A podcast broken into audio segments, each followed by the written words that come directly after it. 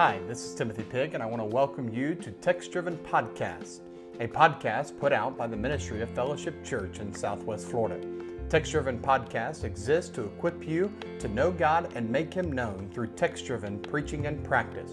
To learn more about Fellowship Church, visit our website, fellowshipchurch.co.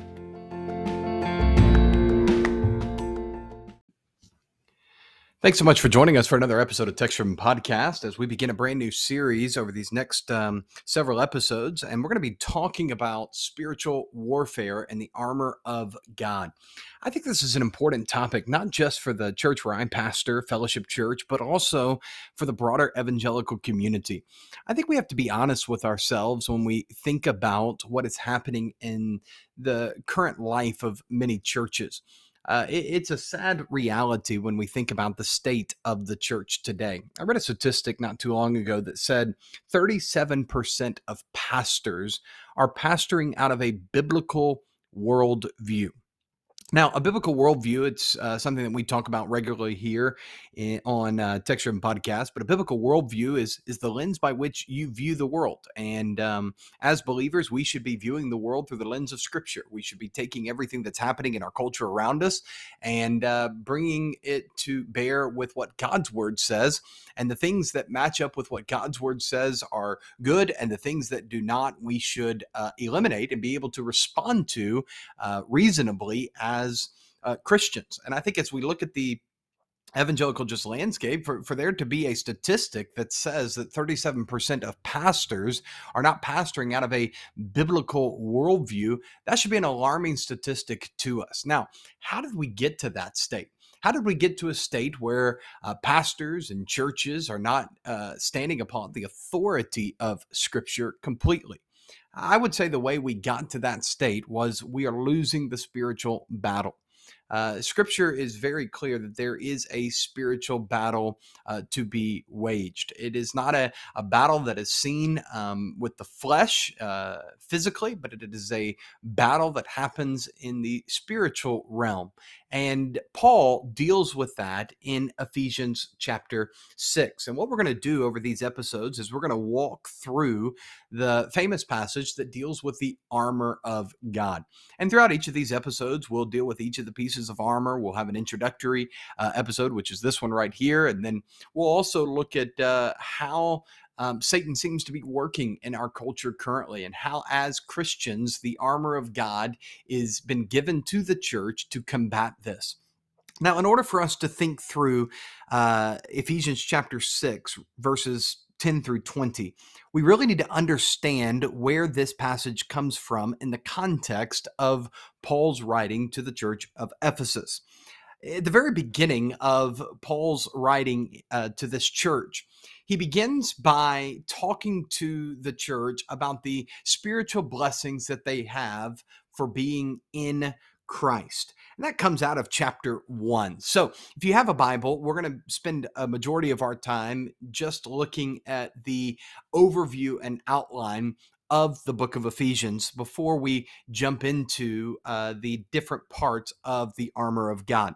And in Ephesians chapter 1, verse 3, listen to what it says. Blessed be the God and Father of our Lord Jesus Christ, who has blessed us in Christ with every spiritual blessing in the heavenly places, even as he chose us in him before the foundation of the world, that we should be holy and blameless before him. In love, he predestined us for adoption to himself as sons through Jesus Christ, according to the purpose of his will, to the praise of his glorious grace, with which he has blessed us in the beloved in him we have redemption through his blood, the forgiveness of our trespasses, according to the riches of his grace, which he lavished upon us in all wisdom and insight, making known to us the mystery of his will, according to his purpose, which he set forth in Christ, as a plan for the fullness of time to unite all things in him, things in heaven and things on earth. In him, we have obtained an inheritance, having been predestined according to the purpose of him who works all things according to the counsel of his will, so that we who were the first to hope in Christ might be to the praise of his glory. In him, you also, when you heard the word of truth, the gospel of your salvation, and believed in him, were sealed with the promised Holy Spirit, who is the guarantee of our inheritance until we acquire possession of it, to the praise of his glory verses 3 through 14 really outline for us the the lavished blessings that are given to the people who are in Christ. Uh, we're taught in this passage that uh, we have been adopted into the family of God and that God has given to us every spiritual blessing that is in the heavenly places, and that because we are in Christ Jesus, we have redemption. We have been uh, bought away from sin and purchased by the blood of Jesus Christ, and we are God's children now. And how in Christ we have had the Father lavish upon us all wisdom and insight, and He's making known to us the mystery of His will. And, and it's just one after another, a piling on top of each item, the glorious blessing of what it means to be in Christ. And then it just I, believe it hits this zenith at the end that we have been sealed with the promised Holy Spirit, who is our guarantee of our inheritance until we attain possession of it to the praise of his glory. So, from beginning to end of our salvation, being in Christ, we see it as the work of the Father, we see it as the redemption of the Son, we see it as the sealing of the Holy Spirit. The entire Godhead has been at work in our own salvation. And it is a marvelous thing. It's an incredible thing. It is the foundation of what a church is to be about uh, the work of God in salvation. And Paul reminds uh, the uh, Corinth uh, reminds the Ephesians about their need to have oneness in Christ. In light of all of these wonderful spiritual blessings that come from being in Jesus that is in chapter 1 in chapter 2 Paul goes and he says look you need to be one in Christ. That's the picture of the church this idea of unity that has now come. And he picks up in chapter 2 verse 11 therefore remember that at one time you Gentiles in the flesh called the uncircumcision by what is called the circumcision, which is made in the flesh by hands. Remember that you were at that time separated from Christ, alienated from the commonwealth of Israel, strangers to the covenants of promise, having no hope and without God in the world. That was our destitute place before we were brought into Christ. We were separated. There was disunity between man and God, between you and God, between me and God. But because of the work of Jesus, we have been brought near to the Father by the Son, and we are in the Son and we are in the Father with that wonderful spiritual blessing. And that's what Paul says in Ephesians 2:13. But now in Christ, you who were once far off have been brought near by the blood of Christ. For he himself is our peace, who has made us both one and has broken down in his flesh the dividing wall of hostility by abolishing the law of commandments expressed in ordinances, that he might create in himself one new man in place of the two, so making peace, and might reconcile us both to God in one body through the cross, thereby killing the hostility.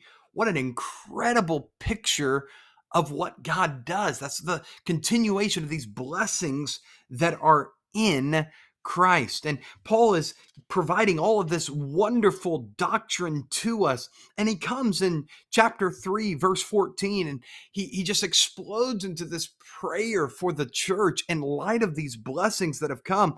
And he says to them in verse 14 of chapter 3, he says, For this reason I bow my knee before the Father, from whom every family in heaven and on earth is named, that according to the riches of his glory, he might grant you to be strengthened with power through his Spirit in your inner being, so that Christ may dwell in your hearts through faith that you, being rooted and grounded in love, may have strength to comprehend with all the saints what is the breadth and the length and the height and the depth, and to know the love of Christ that surpasses knowledge, that you may be filled with all the fullness of God. What a prayer that we would be filled with all the fullness of God, that our, we would be overflowing uh, as we are rooted and grounded in love. And then he says in verse 20, now to him who is able. It is God who does all of this in us. All of this that Paul prays that we would be uh, unified, that our inner being would be unified and we'd be strengthened with power in the spirit. All of this that he's praying in verses 14 through 19 is the working of God in the life of the believer. Because he says, Now to him who is able to do far more abundantly than all that we ask or think, according to the power at work within us, to him be the glory in the church and in Christ Jesus throughout all generations, forever and ever. Amen. So, Paul is just laying out for us this wonderful picture of the doctrine of the church that we are in Christ Jesus, that we have been redeemed, and that as one body, we are regenerate, we are a regenerate body of believers who are meant to be serving Him and strengthened in Him in the power that He has.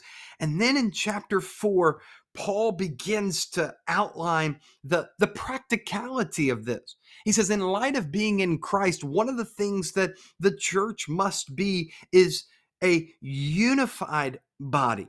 And that's what he says at the beginning of chapter 4, verse 1.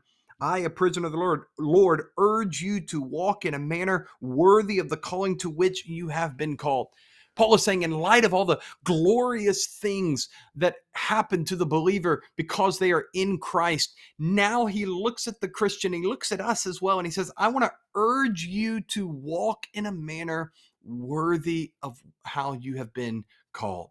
See, what Paul's trying to get us to see here is this if we have truly been saved by the grace of God and put in Christ Jesus, then the life that we live will not be the life of sinful flesh that we once had, because now that is dead.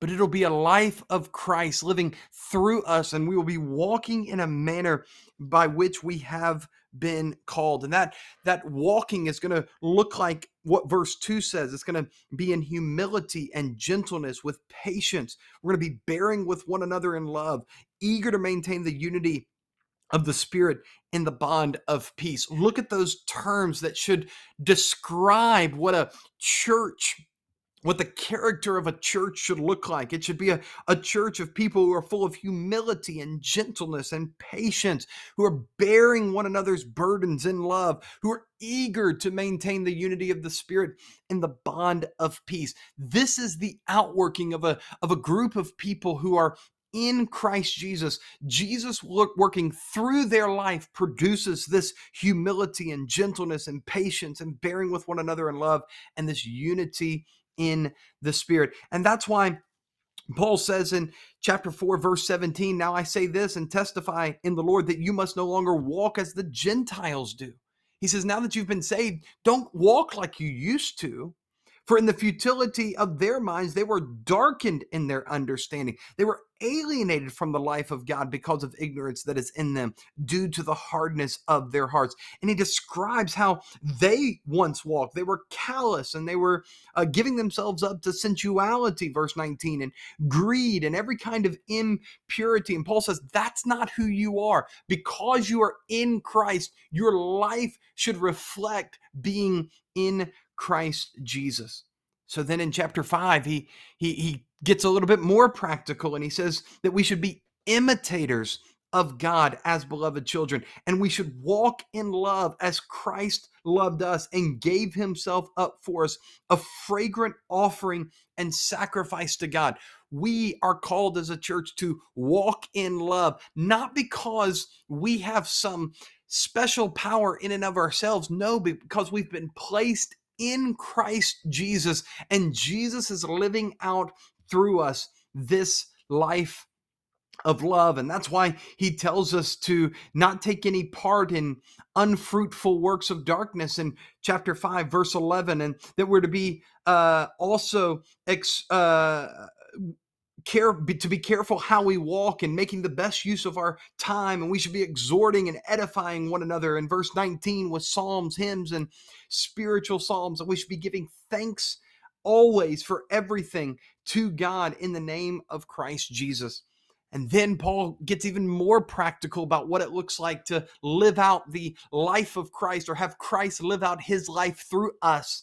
In chapter 5 verse 22 when he talks about the relationship of husbands and wives. And then in chapter six, he deals with the relationship of children and parents. And then in chapter six, he deals with the relationship of bondservants with their masters.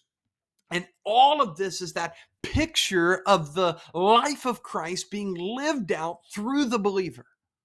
Now, try just for a moment to grasp what that would actually look like in a church community. It would be refreshing, wouldn't it? It would be attractive, wouldn't it? It, it would be a community that this world so desperately needs. It would be a community of people that could turn the world upside down for Christ. You see, Satan knows that. Satan knows that if a believer truly recognizes who he is or who she is in Christ Jesus, and if a believers really recognize that together in Christ Jesus as a church, they have the Spirit of God who has sealed them and the uh, person of Christ who's living in and through them and working himself out of them and their actions, that that group of people, that church community could change the world. Satan knows that. And he doesn't want to see that happen. So what does he do? He attacks the church.